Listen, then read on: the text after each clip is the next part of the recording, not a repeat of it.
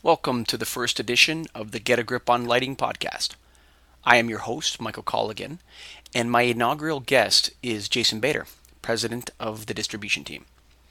Jason is a subject matter expert in the field of wholesale distribution, and he is a consultant to companies in that field. When I first met Jason, he was all about inventory management, but he has since expanded that into generally helping distribution companies manage their businesses more profitably.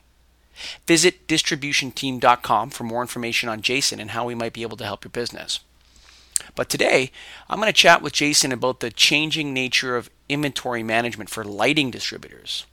Solid state lighting, that's LEDs, are changing the game, and we're going to spend some time chatting about it. So without further ado, I give you Jason Bader. Hello, Jason. Hey there. How's it going? Fantastic. Welcome to the first edition of the Lighting Specialist podcast. Nice.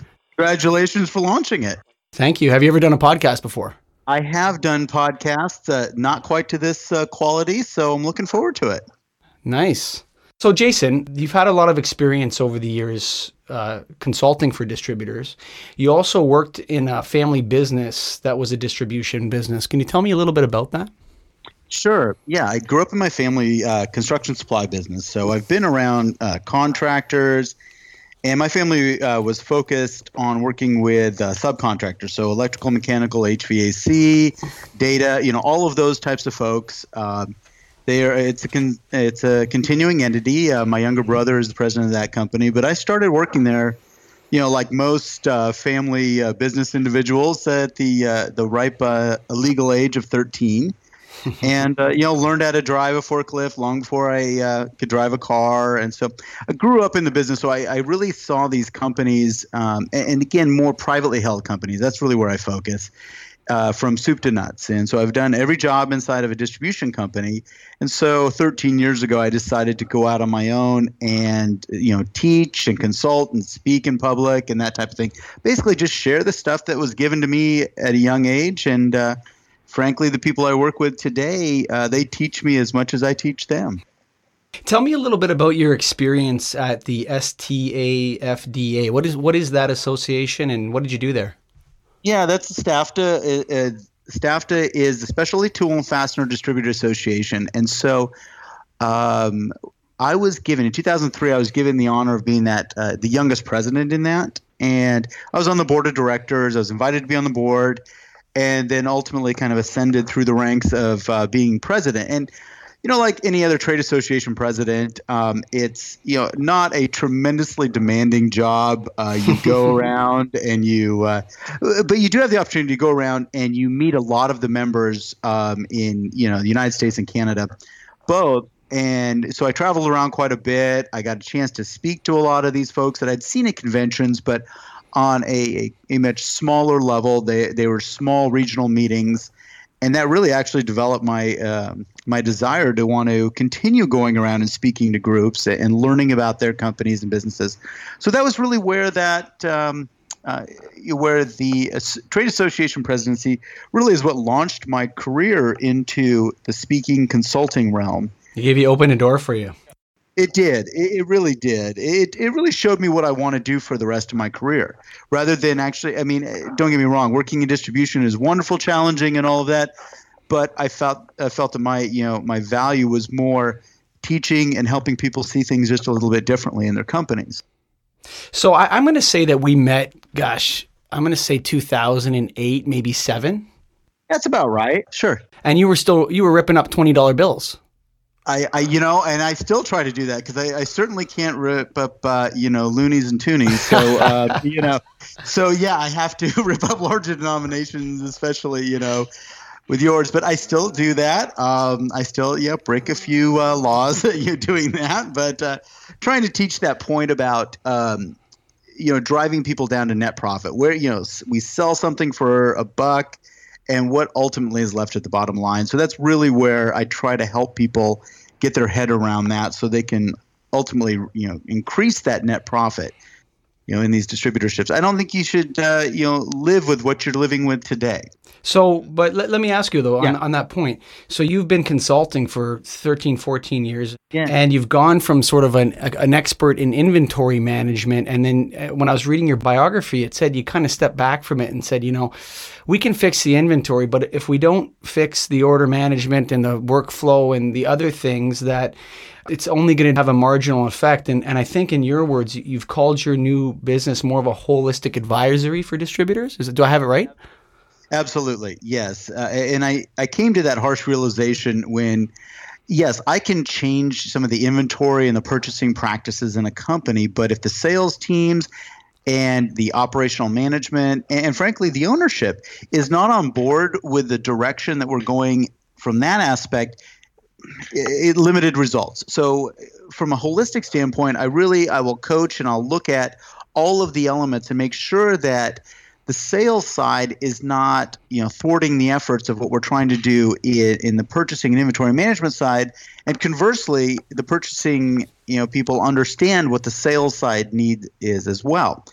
And i think a lot of that comes from that organizational structure. So i tend to look at a company you know how it functions as a whole today i want to talk to you about inventory great i think a lot of lighting guys maybe they're smarter than me i don't know and they're already on this. But I think a lot of lighting people are in for a big surprise. And I'll tell you why. We routinely sell light bulbs in our warehouse that are 20, 30 years old. We have a box of this and a box of that and some old light bulb that, you know, every now and then, every six months, someone orders two or three of them, or someone walks in on the order desk and buys it from us or whatever, and we make good margins on those. Lighting is going from from durable goods wholesale and is migrating over to electronics where I look at my stock and it can half in value in six months, Jason. Have you ever seen something like this in an industry happen before where there's such a radical change just to the inventory management? Well, again, I think you hit it right on the head. That's it's really more that electronics model. Um, you know, if you look at things like semiconductors, uh, you know, you've got every 18 months the Moore's law you know, saying that it's going to be half as much and twice as powerful. You know, this this chip, and so looking at the you know the LED progress, um, it, it is rapidly changing. And I, I, remember the first time I was really exposed to LED, and it was actually at a nail convention. You know, that I was exposed to some of the the, the interesting things that were being done at the time and oh and those those bulbs were wildly expensive i mean wildly expensive and I, I, know that all of you were taking a very uh, a really toe in the water type of approach looking at this, um, trying to see where is it going to be. Now, today, it, you know, it is a you know it's an entrenched concern at this point. You know, LED it's here, it's it's right right in your face, but as you said, the the cost because of the efficiencies uh, in, in manufacturing, the costs keep going down and down and down.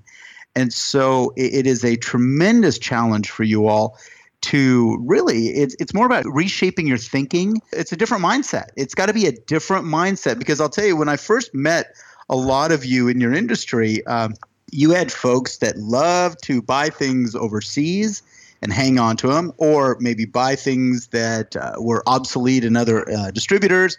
You know, there was a little bit of the hoarding mentality that I saw, or the, you know, not that that was wrong because at a time they could do that and they would buy things for you know maybe you know 50 cents on the dollar or 30 cents on the dollar and then maybe hold on to it a bit and find a market for it at you know full market value and really achieve wonderful profitability that was fantastic several years ago when you and i met but i don't think that's the current paradigm is it a software issue? Is it a uh, frequency of doing your inventory issue? Or is it just a concept you have to get in your head first that as soon as you buy these bulbs, they begin to reduce in value.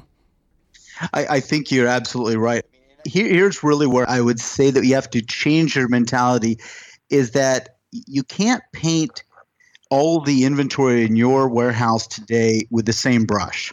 Some of your products that you sell are going to kind of remain in that same um, oh, kind of steady eddy. They're not going to diminish in value rapidly. They're, you know, it's a fairly predictable model there from a cost standpoint. So that that's all well and good. That is a segment of your business. Now, if you are more bulb centered, if you will, then that percentage of your business, whether that's you know a, a huge percentage or small, that is going to have to be a, a different mentality.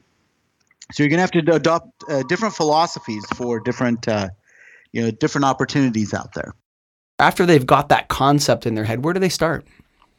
You know, with software, I, I think a lot of people don't understand that really your purchasing methodology and your inventory management methodology can vary by each particular SKU. And I think, again, this is where people have not gone in and really explored the options inside what they currently own. Um, I, I, would suspect many of you, um, and I've seen many of the software packages that you all run um, in uh, the NAILD world, and uh, all, I would say a vast majority of them, if not all of them, have that capability of changing methodology based on SKU. And maybe to make it just a little more uh, macro, you would say I would change my philosophy or my methodology, sorry, based on category.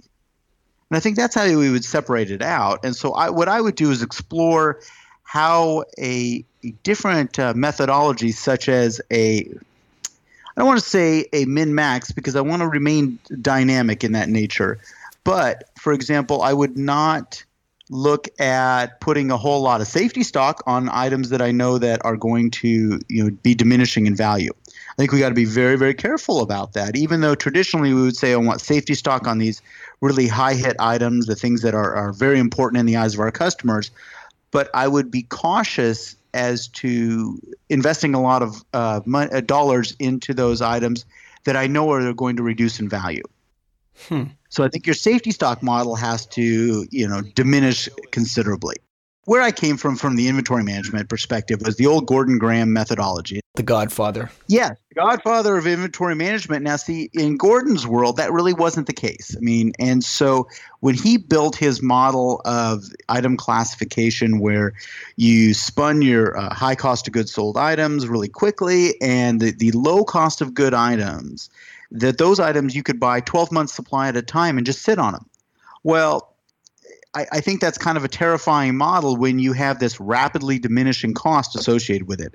Most lighting distributors, they're in that paradigm, they're in that model right now. This podcast to the NAILD members is to say, if you haven't already started thinking about this, you need to accelerate that thinking a little bit. And there's a whole other factor here, Jason, I haven't even brought up. I'm just going to jump right into it because I think I think yeah. I don't know if you can help us with it, but it's going to be it's an interesting sort of sideline. Um, there's two governing bodies when it comes to the efficiency of, say, a light bulb or or any piece of electronics, really. One's called Energy Star. I'm sure you've heard of Energy Star. I am, yeah, familiar with that. And the other is called DLC. It's a, it's called Design Lights Consortium, is what it stands for. Have you heard of these two players? I have, I have not heard of the second one. I've heard, you know, Energy Star, yes. But uh, no, I have not heard of the second one. So Energy Star is kind of like li- replacement light bulb LEDs where would would apply, and DLC is kind of in the fluorescent tube replacement realm and fixtures. Okay. Right. Okay. So they kind of split up, but there's some crossover, and I can't get my head all around it anyway. But the the thing that's interesting to distributors is a lot of the utility rebate programs, which I'm sure you've heard a lot about. Sure rely on DLC or eStar as as a requirement of the fixtures allowed in their rebate program. Sure. What I see as a real struggle for us is that stuff will literally roll off the eStar list. It will say eStar on the box still, but if it's not on that eStar website, it immediately drops in value by about I don't know, 60%. And it's the same thing with the DLC. Now, I know this is Ontario specific, but I spoke with Greg Eric in, in Minneapolis, and he says his utility gives a, gives non eStar and non DLC products a very hard time.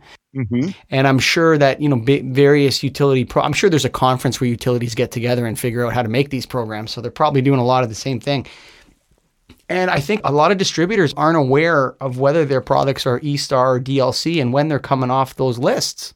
I guess I want to know who makes that determination. Is it governing bodies or these regulating bodies, or really accrediting bodies, is what they sound more like? My initial reaction would be all right, if a decision is going to be made to sunset a particular product from the accreditation. Great way to put it, by the way Yeah, there's got to be a bleed down because there can't be just a hard cut. No, it, it, if it drops off the list, it's off the list bam, done. Right, I, but but some no, somebody's got to make a designation. It's not like today I'm going to drop this item. Oh, it's not arbitrary. No, people know how yeah. long. But I think the issue for distributors, Jason, is that they're not being given that information sometimes. Lamp importer A may come along and say, "Hey, I got 75,000 41k T8 LEDs in stock." Well, that sounds like a great deal. Are the Energy Star? Yeah, or are they DLC? Yeah, yeah, they're on the DLC list. And you buy them, and two months later they drop off. I think it's very important that you know that before you make your decisions, I guess. Absolutely. I'm a checklist guy. I think checklists are, you know, the best ways to do things consistently and get things right. And if you don't have a new item or a new supplier checklist that you're going down when you're making this financial commitment, well, you're asking for a little bit of trouble. And part of that checklist, I would I would say today should be: is your product Energy Star or DLC today? And will it be tomorrow? When will it not be? When and if it it is dropping off, then I have the right to send that back to you. Yeah, you get to hold, you get to hang on to it, and you credit me back X amount of the price I paid for it, or something. I think that these folks have got to be notified of when something is going to be, uh, you know, taken off the accreditation list. I, I, I mean, I think at least to me that's logical that the manufacturer of the item there has to be a notification back. That accreditation body has to be notifying these folks that, hey, you're losing your accreditation on X. Well, they probably already know it, but for like we're here to help distributors, and what I'm saying for for our group, for our members, is that you know, just in talking to you and thinking about this, I think, you know, my inventory needs to be restructured so that number one, I've categorized it by a cat, like in a group that I think depreciates at the same rate. So, for example, uh, LED T8 tubes are a little bit different than say you know LED 60 watt A19 replacements. Those ones kind of hold on a little longer, and sure. and you know so I make them into you know I don't know if it's four or ten or whatever category, something manageable, and then on top of that there has to be a, a something that says whether it's DLC or Energy Star, and then also what the expiration date of that Energy Star in DLC is. Again, if the if the manufacturer can provide you that information then yes. I don't think they want to provide it. I don't know. Maybe they do. Well, I think they, they, want is is really not relevant. It's you know it's yeah, kind yeah. of going to be a requirement of getting a paycheck.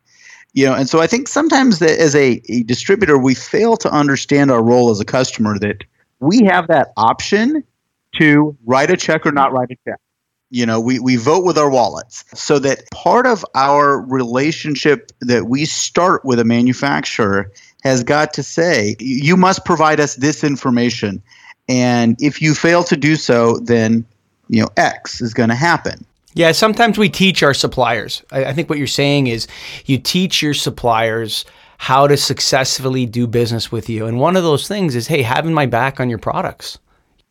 Well, absolutely. And I think that you, you're in this situation where you have products that are again, we didn't deal with this 15, maybe 20 years ago. And, and so they're also catching up on how they're going to handle this. But I'll be honest with you, a whole lot of uh, product going back to them and returns is going to bring them to the table. My question is Do you feel like you all have the leverage with these suppliers? Yeah, I, you know what? I, I feel like I have leverage with my top five where I could say what we need to do is on your monthly price spreadsheet you send me that I import into my system. I need to have these two fields created and, and, and have the information in there. And I think that's valuable yeah. for them, like for me to teach them that as well, because they'll, we'll all know, you know, um, what's happening with this product and whether it should be at a lower price or uh, you know, uh, can I move it out the door for you quickly? I think it, I think it behooves everybody to kind of get their heads around this. Absolutely, and I think, I mean, if if we could have a um, you know a goal out of this, is that this would become the norm. Uh, this would be this kind of information of of the sunset, uh, sunsetting of a product. Uh, according to the accreditation accreditation standards, is that um, that would be a standard bit of information. It should be on that, the box. It should be on yeah. the label. Like, yeah, when is like right in your face? Right in your face. Yeah, yeah. Because you know, I, I think from a logic standpoint, it's like, hey, you're giving me a product that is now can can only be sold to now a fraction of the public that I was able to sell it to before. That wasn't the case yesterday. Now, right, right, not eight years ago or yesterday. It was different. I mean, that's pretty drastic. It is drastic. It is drastic. And, you, you know, I think this is one of those times when you have a product that comes in and you've got to make short term money on it and understand that you will be out of a product and into its its uh, you know uh, superseded product within a three month, if not six month period of time. I think the best example for people to get in their head was when a little bit earlier in the conversation you brought up Moore's law. It's almost yeah. like Moore's law applies to LEDs. I, I completely agree with you. Absolutely. You know, it's almost like the same effect right now, especially in the last five or six years. I went over to China in 2014 and I knew what the street price of a, a decent factory in China was. And now there's guys walking into my warehouse and offering me that lower than that price, even in Canadian dollars. The price has gone down 40, 40%, 50%. And sure. it's already landed here in Canada or you know in LA or wherever you are. So that's drastic, man. I think that it's important for distributors to kind of think this through. Maybe the whole industry. Maybe the president of NAILD should write a letter to eStar and DLC saying, you know, our members think this because it's not clear enough when these products expire. I think that it's really just needs to be educated because again, these uh, accreditation bodies they got no clue how a distributor functions. I mean, they've got no no idea what um, holding inventory means and how a distributor buys. They don't know the bloodbaths they're creating. That's correct. So, so I don't think it's malicious. I think it's ignorant, but it's just misinformed. They just do not understand what the impact is on individual people who who own and and run these companies. They don't understand that. So, now whether they're going to care or not is debatable. Well, this is where I think the National Association of Innovative Lighting Distributors comes in. This is where the president uh, writes a letter to them and says, you know, we want to advise you that this is a major problem for your partners downstream. And we don't know exactly what the resolution is, but we have, you know, 60, 70 signatures that are members of NAILD on this petition to you. Mm. And uh, we actually picked up another two or 300 when we sent out an email blast that, uh, and they all clicked on the website. And these are people that sell light bulbs every day. So we think that you should change the policy or at the very least write the expiration date right on the box on the Energy Star sign. So it's clear the people who are trusting your brand for energy efficiency. And it's also for the people that are buying these products and trying to sell them and sell them to the public. We don't know either. We could be selling someone something that's actually not Energy Star when it's it's saying it is, right? Right. So I think yeah, I think you're right about that. I think it's time for them to, have a labeling issue, like where they bring it up or change something anyway. And and on the other side, I think distributors need to get a handle on it anyway. I, I completely agree. I, I would love to see that happen. Sometimes, you know, if a a, a crafted letter to the um, uh, to the accrediting body is not going to work as well. Sometimes you have to go to the next level where you involve uh, lobbying to your congressional people. Um, and ask them to start getting involved because you know this is not uh, you know small chump change. This is a big deal. When you all go and make a a purchase, let's say you do buy offshore and you buy a container of, of LED product, you know you better eh, be able to get out from under that or it's going to be you know a significant cash impact on your company which affects you know people's livelihood and jobs etc so if you can't get the response you're looking for you may have to take it to a more regulatory level yeah, and I, again, I think I think the National Association of Innovative Lighting Distributors is in the best position to do that.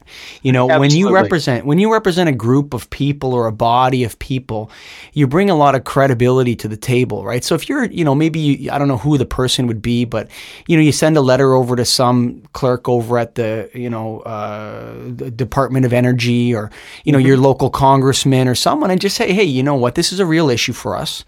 Yeah. Um, is there any? Can we get any traction with? Um, with uh, you know people wherever, and then you get some guidance, and they, they put a little pressure on them to make a change. I think, I, but I, I, think it starts with association and you know like-minded people in the same business, mm-hmm. you know, coming up, coming to an issue and saying, yeah, you know what, we are all coherent on this issue. We all agree. There's no argument, and we know what we know that this is right, and uh, our president is now, you know, uh, and I think that would give NAILD huge credibility as well if we were able to make a change like, or even even instigate it, even be the first ones to start. The the momentum is powerful. You know, um, if it ever got changed, and and you know, you and I come on the podcast again two years from now, we'll just look back and say, remember when we were the first ones to talk about that? Sure, absolutely. I, I think I think we run out of steam here, Jason. How do you feel? Fantastic, man. Yeah. Yeah, I think we, we, we tackled a pretty good sized one here, and uh, you know, if we could, if I leave you all with anything, I think uh, going back to your software comment is that uh, the members really need to understand how to segregate that inventory in their software packages and treat it just very differently. You know, treat it, you know, not as a long term investment, but short term, quick return, get in, get out.